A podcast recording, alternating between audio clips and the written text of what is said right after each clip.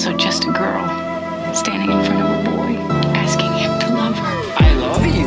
É, quer dizer morena em francês. Jack, I want you to draw me like one of your French girls. What about us? We'll always have Paris. Hello, stranger. Olá pessoal, tudo bem? Eu sou o Thiago Maia, estou aqui com meu colega e companheiro que está celebrando há três dias aí a, a Supercopa do Flamengo, vitória na Supercopa do Flamengo. Tudo bem, Wallace? Tranquilo, Thiago, tudo bem contigo? Prazer estar de volta aqui. Acho que já tem acho que mais de um mês, né, que eu não venho aqui no Supercuts. Acho que o último foi o do Fogo contra Fogo, né?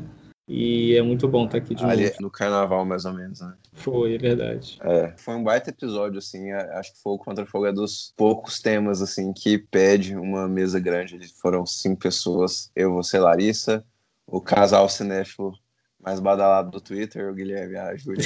Foi, foi divertido, foi bacana. Verdade. E agora eles estão fazendo sucesso no TikTok, No TikTok. também. É.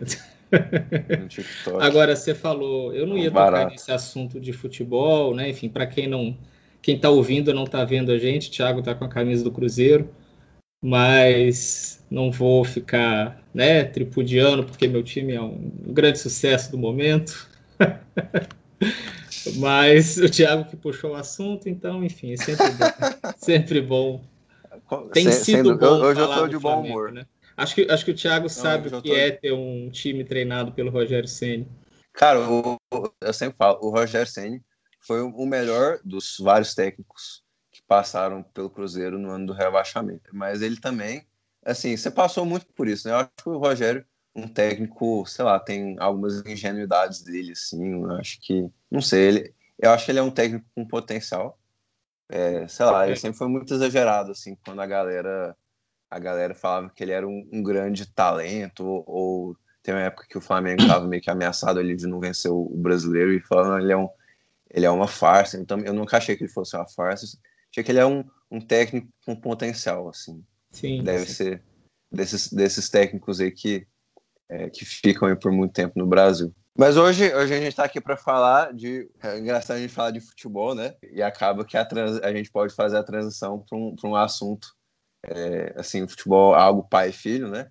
Esse filme é pai e filha, não é exatamente pai e filho, mas retrata muito essa, essa vivência, assim, que é Meu Pai, do Florian Zeller, um filme que acho que teve estreia em alguns festivais ano passado, em 2020. Chegou aqui no Brasil é, essa semana, chegou dia 9, a última sexta-feira, para aluguel, nas plataformas e tal. Eu assisti no fim de semana.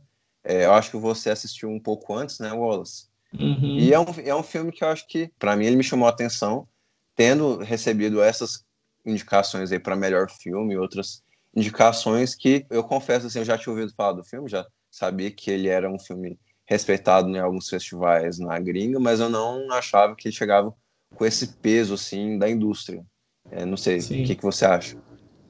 É, é um filme que estava até programado para estrear no cinema agora no Brasil, né? Porque o Brasil parece que está tudo bem, né? Não está acontecendo nada no país e os cinemas funcionam, mas o filme acabou sendo a estreia acabou sendo cancelada e ele entrou, como você disse, nos streamings, né? Entrou nesses serviços de vídeo on demand. É, assim, é um filme que, na verdade, eu acho que o que mais me surpreendeu não foi nem as indicações que ele recebeu. Foi, na verdade, quando eu assisti ao filme, perceber que as indicações foram muito merecidas. Porque eu imaginava, esse filme ficou aí no radar das premiações, acho que desde o início do ano passado, né? Acho que ele passou em algum festival no iníciozinho de 2020, e eu imaginava que ele poderia aparecer mesmo no Oscar, no Globo de Ouro e tal, é, mas muito pensando num filme, esse típico cinema britânico que os americanos às vezes olham como um cinema, entre aspas, nobre, né? É, de grandes atuações, de duelos de interpretações, né? É, com uma verve ali mais teatral, né? E o filme é de fato baseado numa peça, mas eu confesso que o filme me surpreendeu muito positivamente, né? Ele Claro, ele tem grandes interpretações, ele é uma produção britânica, então ele é um pouco isso tudo que eu falei, mas ele, eu acho que ele faz escolhas ali de estilo, né, que são que fogem do, do, do que a gente esperaria inicialmente. Ele me parece um filme muito menos convencional do que eu achei que seria, enquanto adaptação de uma peça teatral, né, isso tudo que, que eu tinha comentado. Mas assim, é, eu acho, eu não fiquei tão surpreso como eu disse dele estar indicado e achava mesmo que, pelo que eu já imaginava, o que o filme era, que ele estaria ali meio que para complementar mesmo a lista dos indicados, sobretudo nas categorias de atuação. E agora que eu vi o filme e que o filme me surpreendeu muito e que eu gostei demais, eu lamento que ele esteja realmente só ocupando esse espaço de complementar a, a lista, né? Porque eu acho que eu diria, acho que a gente pode até depois explorar isso um pouco mais, mas diria que é o meu favorito dos indicados ao Oscar de melhor filme. Então, antes da gente entrar pro filme, assim, eu gostei, eu achei legal o filme, eu gostei, sim. Não sei se me surpreendeu, é um bom sinal do gosto da academia eles terem indicado um filme desse tipo, assim. É, não foi muito distante do que foi o The Souvenir, que era um filme da Joanna Hogg, que é uma outra diretora britânica. Eu acho que em termos estilísticos e um pouco da, dessa, dessa temática é, drama familiar e tal, me lembrou muito o, o filme da Joanna Hogg. É, gostei sim de vê-lo indicado ali entre os melhores filmes, né? Eu ainda preciso ver o Judas e o Messias Negro e alguns outros filmes, mas por enquanto o meu favorito é o, o Som do Silêncio, que também é um filme parecido com esse ali. Eu vou falar da, já já eu falo mais nas questões desse filme que do, do Som do Silêncio que me fazem gostar mais. Mas enfim, assim, das seis indicações que o meu pai teve para o Oscar, eu acho que essa você pode colocar aqui as de melhor ator e melhor atriz coadjuvante, no caso dos, das duas atuações principais do Anthony Hopkins e da Olivia Colman, eu acho que eram barbadas, assim, né? Aí eu acho que muito legal terem mordido ele um pouquinho de melhor filme, que geralmente, assim, eles selecionam algumas produções maiores e tal. Um pouco desse, desse luxo que pôde se dar nesse ano de pandemia, que os filmes não se medem tanto por pelo que eles arrecadaram na bilheteria, né? É, mas assim, é muito legal o roteiro adaptado e acaba assim, o, não sei se você concorda, acho que o roteiro do filme, é, do lado ali da, da montagem do filme mesmo, inclusive é de um cara que chama, eu, eu li muito porque eu ri muito porque quando eu fui ver o filme eu li rápido assim, não é possível que esse cara faz a montagem de meu pai, né? Que é um cara que chama Yorgos Lamprinos. E é muito parecido, né? Então eu, eu, eu até pausei assim. É isso mesmo, assim, ele tá, tá fazendo a montagem desse filme. E acaba assim que o roteiro que é adaptado de uma peça e tal, e a montagem são, são sim dois elementos do filme que mereceriam ser premiados com muita tranquilidade para mim, assim. Então, legal que um filme desse relativamente menor, apesar de ter ali dois, dois atores de muito renome, né, esteja bem posicionado aí para algumas categorias. Eu acho assim que ele chega com chances, né? Aí agora assim, quais que ele morde e tal, aí a gente vai ter que ver, né? Ele deve vencer pelo menos um Oscar, eu acho. Minha sensação é essa. É, tomara. Assim, eu acho que ele parece ter mais chances ali em roteiro adaptado mesmo, né, que você citou, ainda que nessa categoria tenha o Nomadland, que é o, a princípio o grande favorito da, da premiação para ganhar melhor filme, direção e tal, né? E eu acho até assim, a Olivia Colman ganhou um Oscar muito recentemente, né? Num filme do Yorgos Lanthimos, né? e assim, eu acho talvez por isso seria pouco provável que ela ganhasse de novo agora. Acho que tem dois ou três anos que ela ganhou, né? Mas a categoria de atriz coadjuvante é uma categoria que esse ano eu acho que está muito aberta, assim. Então, acho que qualquer coisa pode acontecer ali. De repente, até a Olivia Colman tem alguma chance. E o, o, o Anthony Hopkins, assim, acho que a gente vai falar um pouco mais depois sobre a atuação dele, né? Mas para mim é a grande atuação masculina do ano, de, pelo menos desse recorte aí das premiações. E eu acho, com todo o respeito e deferência ao Chadwick Boseman, mas eu acho que o Anthony Hopkins não ganha o Oscar porque o Chadwick Boseman morreu, né? Assim, e, e ele vai ganhar como uma homenagem, por mais que a atuação dele ali no a voz suprema do blues seja uma boa atuação, mas eu acho que o que o Anthony Hopkins faz nesse filme, é, num ano normal do cinema, né, se não tivesse ali a possibilidade de um prêmio póstumo para um ator que morreu jovem, de forma trágica, é, né, surpreende, pegando todo mundo de surpresa, um astro em ascensão, que era o Chadwick Boseman, acho que num ano normal o Anthony Hopkins seria o grande favorito mesmo. Assim. E montagem, né, que você falou que eu acho que é a coisa que mais me encanta no filme. Eu vou ler sinopse rapidinho para a gente já entrar nesses vários detalhes aí do filme.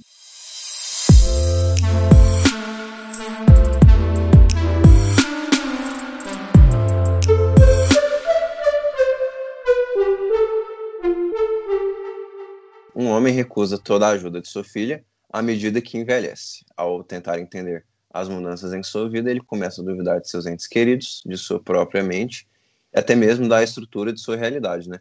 E você comentou aí da montagem, né? O filme realmente ele faz questão de colocar ambiguidades ali para nós resolvermos e não resolvermos, né? A forma como ele monta as cenas e o roteiro também, acho que o roteiro tem muito é, ajuda muito essa montagem ali de realmente colocar essas dúvidas na nossa cabeça. Por um lado, o filme, principalmente ele à medida que ele vai chegando para o final, ele tem uma, uma pegada mais esquemática, né? É, de, de, querer é, um pouco explicar as questões que estão acontecendo para a gente, vai ficando mais e mais claro aí ao longo do filme, sem querer dar spoiler.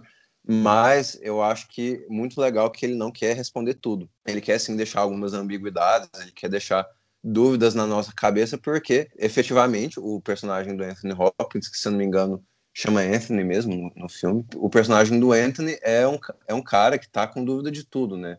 E assim, foi interessante eu assistir a esse filme, porque me lembro, assim, era, fatalmente seria o caso, né? Não teria como não ser. Porque meu avô teve, sim, é, Alzheimer, meu avô faleceu há, há, pouco tempo atrás. Então eu lembrei, assim, é claro que a forma como meu avô passou não foi necessariamente a forma que foi retratada na tela, então eu fiquei meio dividido, assim. Por um lado, eu gostei de ter visto essa questão mais real, mais crua da doença mental, da doença da demência, do Alzheimer, né? Assim, doenças relativas ao envelhecimento. Mas por outro lado, aquilo não me pegou assim de surpresa, né? Talvez assim, se eu fosse alguém que não tivesse esse background, assim, que não tivesse passado nisso, talvez essas questões fossem mais surpreendentes para mim. Achei correto, achei tudo tudo assim dentro do, do esperado ali. Achei nada fora do lugar. Aquilo acabou me agradando, mas talvez assim em relação a, alguns outros colegas que assistiram e gostaram muito do filme. Talvez em relação a alguns outros tenha sido por isso, assim, de, de realmente se deixar levar por toda essa condição que o filme impõe. E eu gostei, eu achei bem correto e de, de bom gosto essas escolhas estilísticas que o filme impôs mas aqui, não sei se aquilo me maravilhou, assim. É, acho que foi tudo ali correto. Não sei se você, tô aqui descobrindo se você gostou mais ou não que eu, mas enfim, eu, eu gostei sim dessas escolhas. Eu, eu acho que isso serve muito essa noção de a gente se sente perdido no mundo do mesmo jeito que o personagem, né? Tem muita coisa do que se gostar da forma elegante que o diretor e o montador do filme vão desenhando essas ambiguidades para a gente na tela. É, eu, eu gostei muito. Na verdade, eu, eu acho que eu tô entre esses que, que se encantaram assim, com o filme. E eu acho que esse meu encantamento vem, sobretudo, do reconhecimento de algumas armadilhas que o filme tinha diante dele, né? Assim, é, eu acho que a primeira, mais evidente, é a armadilha de se tornar um dramalhão. Né? Assim, ele poderia ser um desses filmes de, de doença, né? Que, apare, que passam na TV, que passam no, sei lá, no Supercine, ou passavam, né? Não sei, tem muito tempo que eu não assisto Supercine também. Sei lá, se a gente fosse pensar num exemplo, aquele Para Sempre Alice, do, com a Julianne Moore, né? Que ganhou o Oscar de melhor atriz há alguns anos, que tem essa pegada, assim, do, do dramalhão familiar, né? Da, da família sentindo o peso da doença, da mãe e tal, né? É, esse é um caminho que eu acho que tornaria o filme mais quadradão, assim, mais convencional mesmo, né? E que acabaria chamando a atenção talvez exclusivamente pelas interpretações dos atores, né? E o filme não faz isso, eu acho que ele consegue sair disso, acho que muito na chave de uma palavra que você usou aí, que é elegância, né? Acho que o filme é muito elegante na forma como ele filma as relações entre aqueles personagens, essa degradação que o personagem do Anthony Hopkins está vivendo. É, uma segunda armadilha, é, eu acho que é, era a possibilidade. Eu nem gosto muito dessa expressão, né? Do, do, teatro filmado, entre aspas, né? Que é claro que teatro, a expressão teatro filmado acho que é uma hipérbole, né? Porque as pessoas geralmente usam essa expressão para se referir a filmes que têm ali um peso muito grande do texto, em geralmente são em poucos ambientes, em ambientes fechados, né, e tal. É claro que nunca é literalmente teatro filmado, né, porque senão não teria campo contra campo, não teria montagem, não teria close, né, porque esses são mecanismos muito próprios da linguagem do cinema. Mas eu entendo que é uma hipérbole que é usada e tal para se referir a esses filmes num formato que se aproxima de valorização do texto teatral, né? É, e o filme também tinha tudo para ser isso, né? Porque ele é baseado numa peça, aliás, uma peça do próprio diretor do filme, né? Do Florian Zeller. É, e ele também escapa disso, né? Eu acho que ele escapa disso muito. Aí a montagem, né? Que eu tinha falado antes, que acho que é o, o, o elemento que mais, ao lado da atuação do Anthony Hopkins, que mais me chama a atenção no filme. Eu acho que ele tem uma, uma fluidez ali da narrativa que, que é encantadora, assim, que é, é, muito cinematográfica, né? Ele não deixa nenhuma dúvida de que ele está ali exercendo um domínio pleno, eu diria, da linguagem do cinema para contar aquela história. E acho que a terceira armadilha que ele também consegue superar é, assim, ele faz uma escolha por, de certa forma, incorporar à narrativa a subjetividade do protagonista, né? Você falou um pouco disso também, de que a gente é meio que posto ali dentro da mente dele para entender o que ele está sentindo, para entender essa sensação de, é, de, de, perda de, de, do senso de realidade, do senso de, de espaço, até de tempo, né? Isso tudo a gente experimenta junto com o personagem. É, e aí, ao fazer isso, eu acho que existia ali uma armadilha do filme se tornar é, maneirista visualmente, né? De criar ali distorções visuais, distorções sonoras, para tentar fazer, criar uma experiência imersiva nesse sentido, né? Tentar fazer a gente sentir essas, é, é, é, essas sensações extremas, né? Que o personagem, numa situação como essa, eventualmente sentiria. E eu acho que ele também foge disso. Aí, de novo, chama atenção para esse componente da elegância, né? Eu acho que ele filma tudo com muita descrição, com muito cuidado, mas ao mesmo tempo com muita criatividade. Né? Eu acho, acho incríveis os mecanismos. É, assim, é, eu entendo quando você disse que não te encantou tanto, não te pareceu tão assim acima da média, que eu acho que de fato são mecanismos relativamente simples que ele usa, né? Mas acho que ele usa muito bem esses mecanismos para criar essa essa confusão no espectador, que é a mesma confusão que o personagem está experimentando, né? Então, por exemplo, aquela coisa da troca de atores, né, interpretando os mesmos personagens, eu acho isso muito legal. É, a troca, aquela, algumas cenas, né, em que ele embaralha um pouco a passagem do tempo, ele não deixa muito claro para gente quanto tempo se passou, né? É, tem uma cena de um jantar, né? Em que acontece uma ação que se repete, né? Parece que a cena se torna um pouco cíclica, né? Os próprios diálogos começam a se repetir e o personagem vai ficando cada vez mais perdido. Então, é, acho que é isso, basicamente, que pensando na construção da narrativa que me encanta no meu pai, né? É essa criatividade, essa inventividade com elementos a princípio simples, elementos muito cinematográficos, que fazem com que ele escape aí dessas armadilhas que acho que estavam diante dele, né? Não, eu acho muito interessante tudo isso que você pontuou, inclusive, assim, o fato do filme ter sido adaptado de uma peça, quando eu, descobri depois que eu já tinha visto o filme. E, assim, me chamou muito a atenção, eu fiquei muito curioso para ver a peça, porque, assim, é muito do, do que o filme, muito do que faz o filme se destacar é, são essas escolhas de montagem, são essas escolhas de roteiro, assim, de cenas que se repetem, de cortes que meio que se confundem, de trocas de atores e atrizes, né?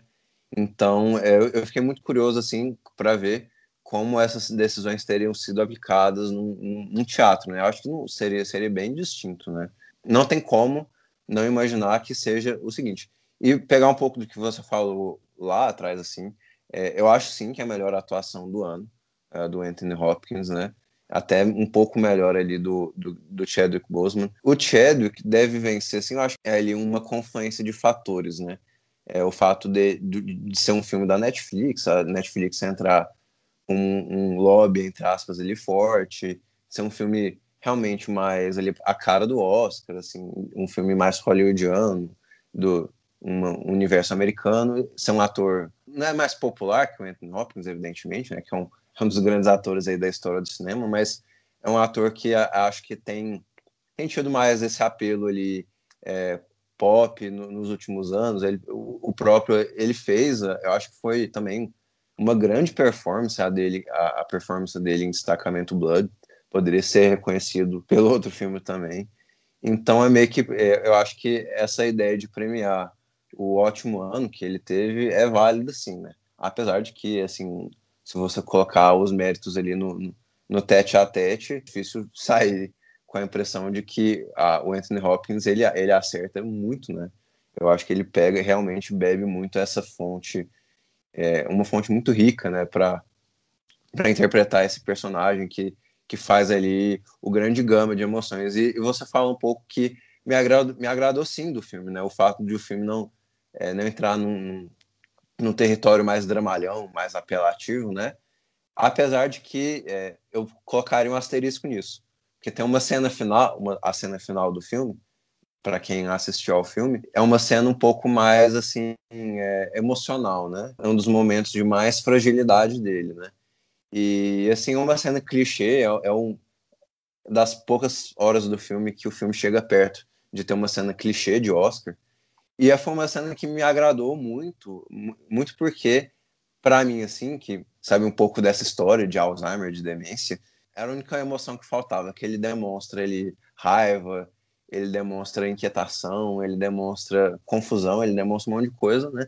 E na última cena ele demonstra fragilidade mesmo, né? Então, aquela cena ali eu achei que foi a cena mais impactante do ator, exigia mais um pouco de habilidade dele ali. Foi uma cena que casou muito ali. É uma cena relativamente clichê e tal, mas casou muito ali. Acho que foi um par diferente que o filme decidiu respirar para ele mesmo, né? E casou muito ali, assim, eu, eu lembro, eu, eu, me lembrei muito ali do, do meu avô, assim, é, momentos ali de de fragilidade, de você se sentir incapaz, né? Porque nessa questão da doença tem muito da, da contradição, que você tá ali incapaz de ver que as coisas estão mudando, né? É, assim, a, a, a demência, é, ela é, uma, ela é uma arma contra você, mas é uma arma a favor também, assim, no sentido de que é, a pessoa, ela, ela se engana por muito tempo ali, né? Tipo, ela, é, o fato de ela ter essa doença, de ela ter esses instintos afetados, né, eu acho que faz ela questionar muito das coisas que dão para ela e tal. E daí, assim, talvez, assim, alguns velhinhos, algumas pessoas dessa idade é, morreriam mais rápido ou, ou, viveriam mais infelizes, assim, se eles soubessem da doença, se eles soubessem, assim, das consequências da doença de fato, né? E aqui, o único momento que eles demonstram isso é nessa última cena. Eu achei uma cena de, assim, de realmente impacto ali, emocional, e, claro, dentro do clichê, dentro ali da proposta que o diretor pôs. Eu gostei, assim, de vários momentos do filme, como quando ele equipara essas duas questões. É, eu acho perfeito isso que você falou sobre a cena final. Eu também, eu cheguei a ver algumas pessoas é, reclamando um pouco da cena final, porque justamente seria esse momento em que o filme se entrega a um certo, um certo conforto ali para o espectador, né? no sentido de entregar algo que o espectador quer ver, de mastigar algo para o espectador. Mas eu acho que é exatamente isso que você falou. Assim, me parece que o filme caminha para aquilo muito naturalmente, né? E isso que você falou das diversas emoções que o personagem vai apresentando ao longo do filme, é, e que realmente faltava essa essa explosão de fragilidade, né? Ali naquela última cena. O que também é, eu acho que tem a ver com uma certa postura do filme perante o personagem, que não é a postura do jogo, né, da brincadeira. Vamos aqui é, brincar e tentar entender o que é verdade, o que não é, o que é fato, o que é delírio ali na cabeça desse sujeito.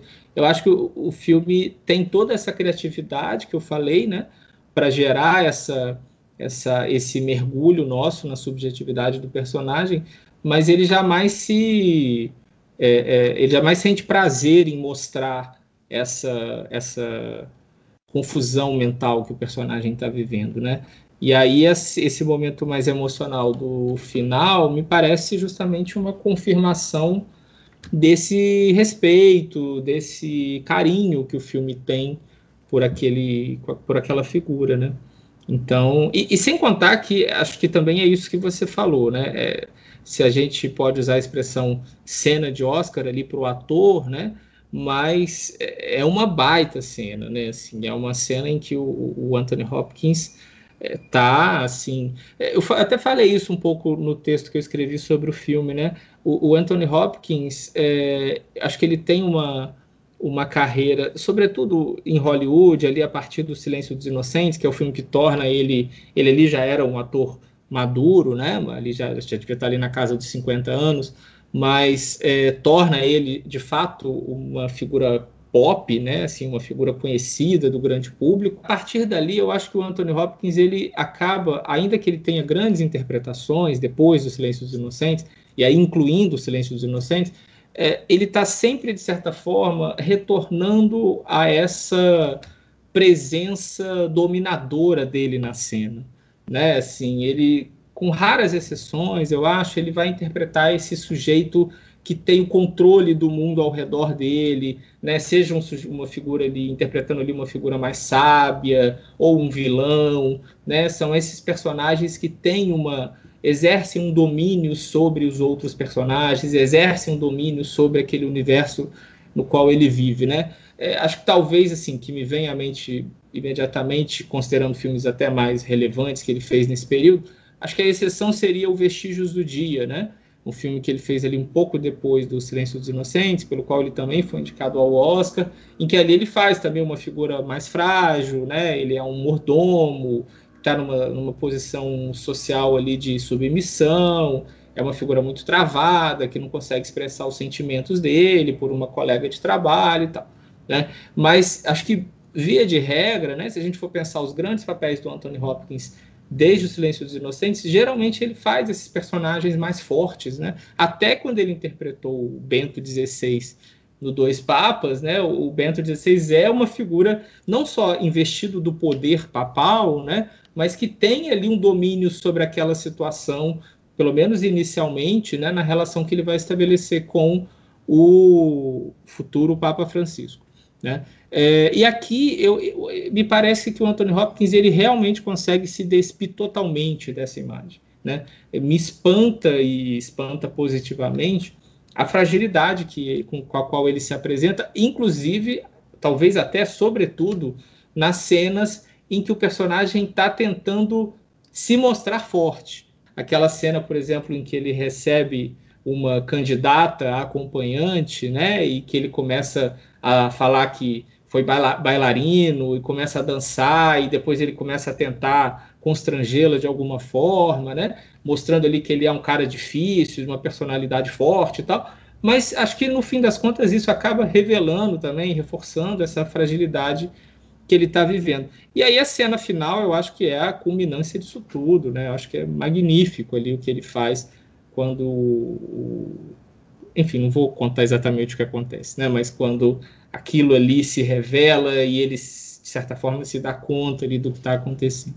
Eu não sei você, eu até acho Dois Papas um filme muito interessante por vários motivos, inclusive assim as duas atuações dele. Mas sim, eu, ele assim tendo essa, nem sempre ele precisa ser o personagem alfa nem nada, mas ele você associa força assim dentro da, das propostas dele, né? Eu acho que é, é uma das é, instantaneamente assim se transformou da, das grandes atuações da carreira toda dele, né? Uma carreira ali de 200 anos. Mas eu concordo com, com essa análise, né?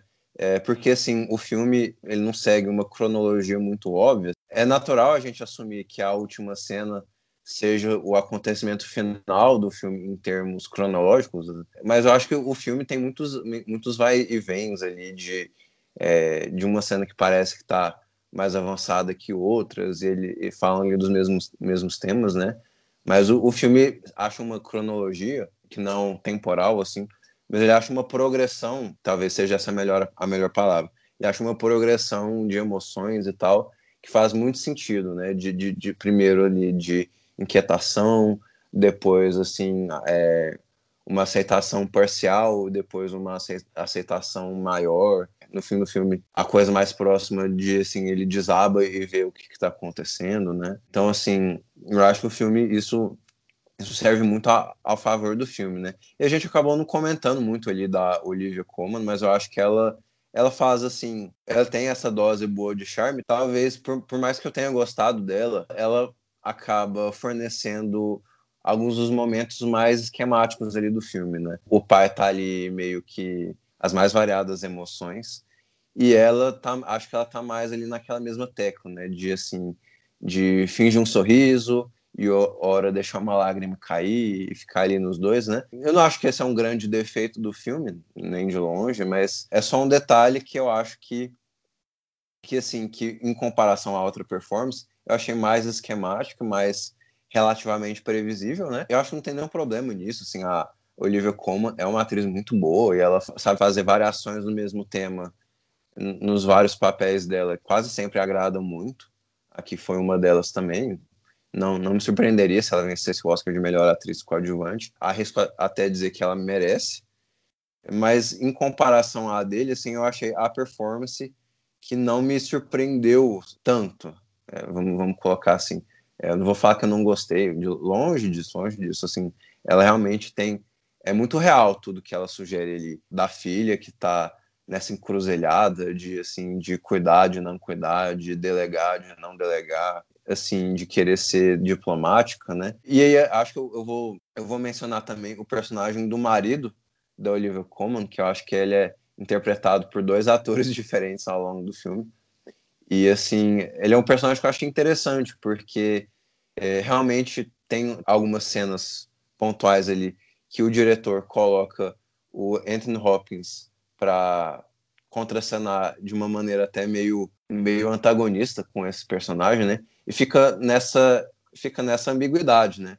Se de fato o personagem está sendo meio cuzão com um, alguém mais velho que ele, né? Tem uma cena que ele chega até a falar why don't you fuck off, né? Assim, ele realmente chega a usar uma linguagem mais dura, né?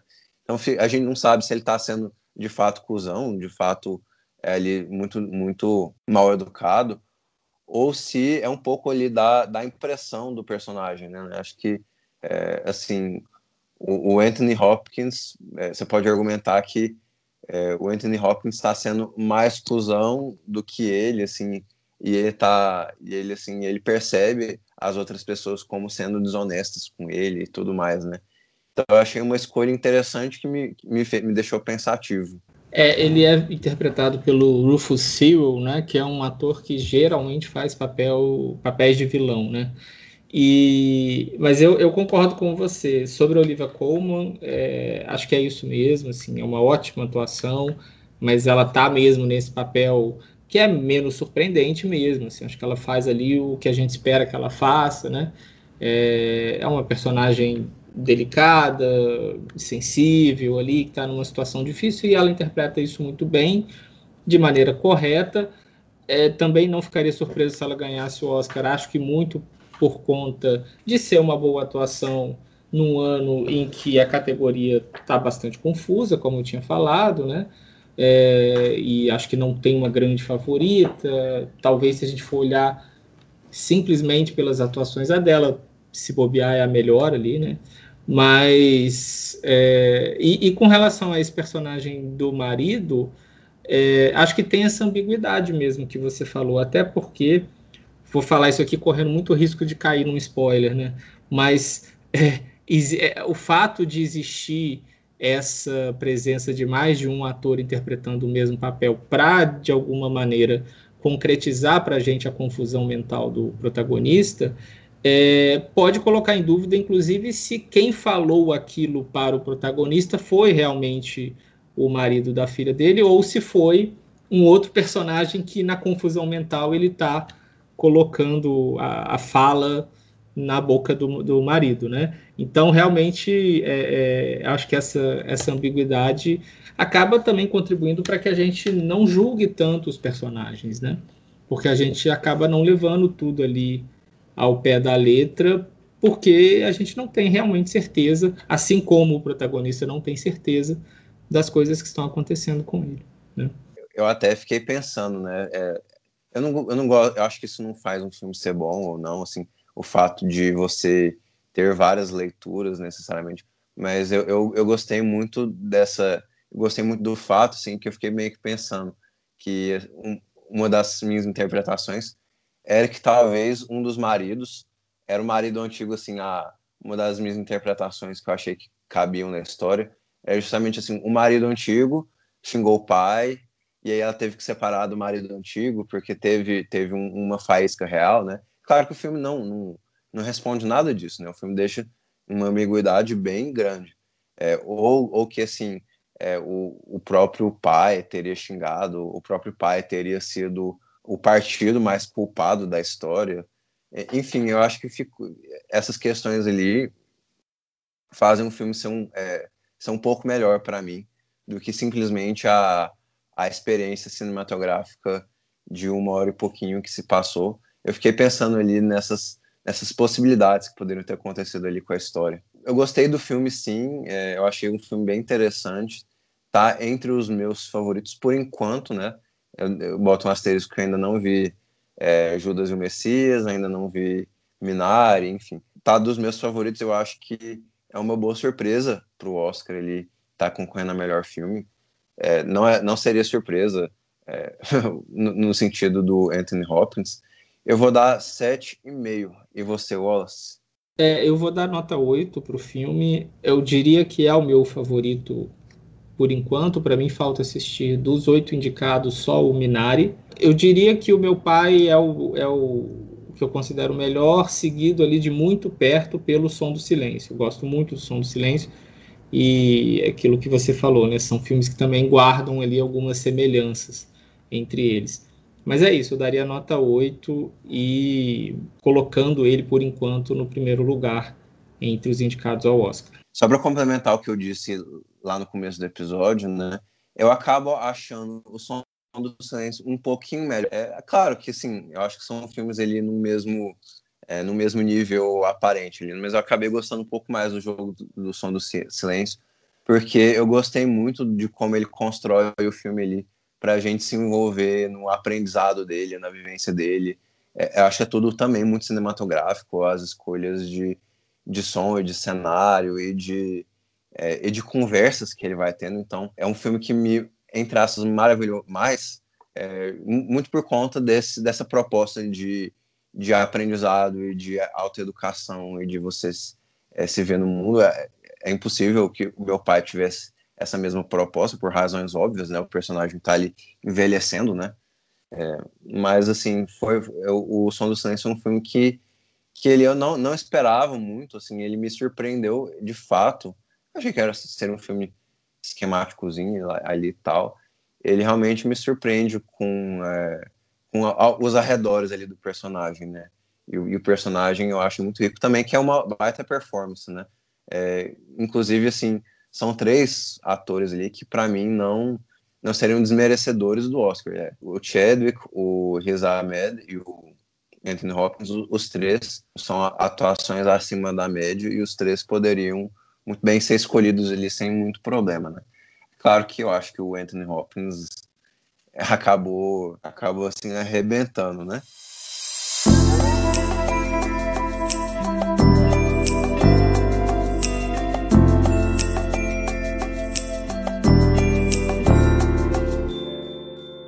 Então, é, eu vou indicar, fazer duas indicações. A primeira é o festival É Tudo Verdade, que está rolando desde o dia 8, vai agora até o dia 18, se não me engano, 18 de abril, então ainda tem aí uns dias pela frente, um festival de documentários.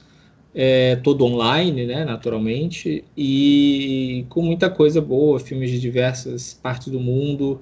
Acho que vale muito a pena acompanhar. Eu estou fazendo a cobertura lá para o plano aberto, escrevendo alguns textinhos sobre alguns dos filmes que eu estou vendo. Bom, a segunda indicação é uma novidade que eu estou disponibilizando lá no meu Instagram, que é @wallaceandrioli, que é um, uma série de materiais que tem relação com pesquisas acadêmicas que eu estou desenvolvendo já há alguns anos, né, sobre cinema e regimes autoritários. Né? Então, eu estou disponibilizando tanto materiais sobre cinema e comunismo, né, sobre filmes produzidos em países comunistas e também materiais sobre cinema e ditadura militar brasileira, né, filmes feitos e lançados aqui no Brasil durante a ditadura militar ali entre os anos entre as décadas de 60 e 80. Então é isso, quem tiver interesse é só me seguir lá no Instagram. As minhas indicações são, são mais curtinhas. Vou falar bem rápido o que está rolando na, nessa última semana para mim e para Larissa. Né? A gente está vendo muita coisa dos anos 90, então quem segue a gente no Letterboxd viu, viu aí a gente é, subindo, subindo cinco estrelas para filmes como Carlitos Way, do Brian De Palma, ou Rede Nova York, da Abel Ferrara, enfim é, entre, entre alguns outros, né? A minha primeira dica é um festival que se chama Cine Escritoras Pretas, é um festival mineiro também, tá passando online e tal, assim, é, uma, é, um, é um cineclube mineiro de, de Belo Horizonte que está organizando e tal.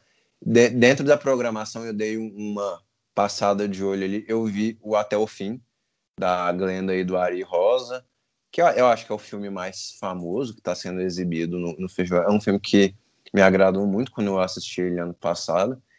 E o evento vai até sexta, dia 16 de abril. Tem chance aí do. do a gente está gravando na terça.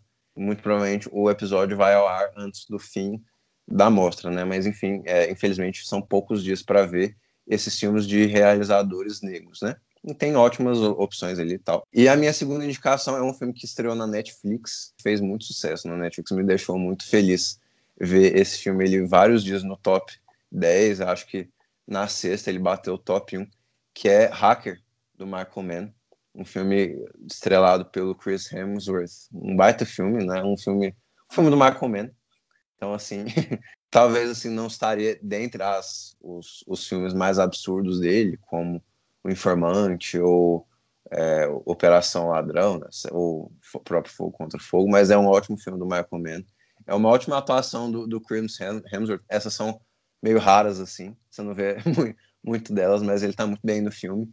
E é um filme, assim, eu sempre gosto quando esses filmes estreiam na Netflix, né? É um outro exemplo de um ótimo filme que, que tá na Netflix também é o próprio Fé Corrompida, né? Do Paul Schrader, né? Com o Ethan Hawke, né? Infelizmente, assim, a Netflix, ela deixa muito a desejar com filmes antigos, né? É, mas assim, tem muito filme novo, filme dessa geração assim, que eles põem lá, não é, não é necessariamente questão de qualidade, é só que você sente que a Netflix realmente tem preguiça em pegar esses filmes antigos, assim, é, você põe Netflix anos 70 e vão ter tipo 10 filmes, é, questão, é ridículo, assim, é, é, é de cair o queixo. E, enfim, vou indicar também o perfil do Wallace, o e essa, essas postagens do, do Wallace também que eu tô acompanhando, tô, tenho gostado muito, né? É, inclusive, eu, eu fica, fica aí o convite para ti, para a gente tentar abordar aí nas próximas semanas e tal, alguma coisa do Kislovski, que é um diretor que eu consumi relativamente bem nos últimos meses e tal. Eu vi, eu tive a, o privilégio de ver a Igualdade é Branca lá no, na Reserva Cultural em São Paulo. É um filme que ficou, ficou muito comigo, assim, é, desde que eu assistir e tal. Eu e Larissa devemos abordar ele de alguma forma aí na, nas próximas semanas e tal. Fica aí esse gostinho para os nossos ouvintes. Obrigado, Thiago, mais uma vez pelo convite. A gente já pode aí deixar pré-combinado falar do Keslovski, que é sempre muito, muito massa. Eu adoro o cinema dele e acho é um cinema que é muito é muito conhecido por uma parcela da, da cinefilia, né, por conta dos filmes que ele fez sobretudo ali entre o final dos anos 80 e o início dos anos 90, né? O Decálogo, os dois longas que ele derivou do Decálogo, né? O Não Matarás e o Não Amarás, e a trilogia das cores, e a dupla vida de Veronique também, que é um filme que está ali no meio, né? Transição entre essa fase final ali na Polônia, no final dos anos 80, e a ida dele para a França, onde ele faz a trilogia das cores. Apesar do A Igualdade é Branca ser um filme que até começa na França, mas depois volta para a Polônia, né? É, mas eu também gosto muito do cinema que ele fez antes do Decálogo, né? E que não é totalmente desconhecido, mas eu acho que é menos visto do que esse cinema que ele fez a, na, a, partir da segunda metade dos anos 80, vamos dizer assim, né? E, enfim, vai ser é ótimo poder falar de filmes como Sorte Cega, que eu até indiquei lá no meu Instagram, como Amador, como Sem Fim, enfim, é uma carreira acho que cheia de grandes filmes, um diretor também que infelizmente morreu muito jovem, poderia estar vivo ainda e fazendo obras-primas atrás de obras-primas. Mas enfim, é isso. Prazer estar aqui de novo, Thiago. E um grande abraço aí para os ouvintes também. É isso aí, pessoal. Muito obrigado a vocês que nos ouviram até aqui. Foi um episódio de um filme só, mas não foi um episódio muito curto. Muito obrigado pela atenção de vocês. Pedi para o Wallace deixar mais uma vez aqui as redes sociais e os jabás dele, né? Beleza. É... Bom, eu escrevo no Plano Aberto, que é arroba Plano Aberto Site, escrevo na revista Contrabando, arroba Leia Contrabando, e escrevo no site História da Ditadura também, arroba História da Ditadura. Mas quem quiser é, me encontrar nesses espaços ou nas redes sociais, acho que é mais fácil me procurar lá, o Wallace Andrioli, tanto no Twitter quanto no Instagram e também tem links lá para todos esses sites em que eu escrevo. Obrigado, pessoal. O Supercuts é Supercuts Pod, tudo junto em todas as redes. Eu sou o Thiago R. Maia, Larissa é Larissa BVP. Semana que vem estamos com mais um episódio para vocês. E é isso aí, pessoal. Tchau, tchau e até a próxima. Say what again? I dare you, I dare you, I double dare you, motherfucker. Say what one more goddamn time. I'm sorry, Dave. I'm afraid I can't do that. He taught me, keep your friends close, but your enemies close. The Force will be with you, always.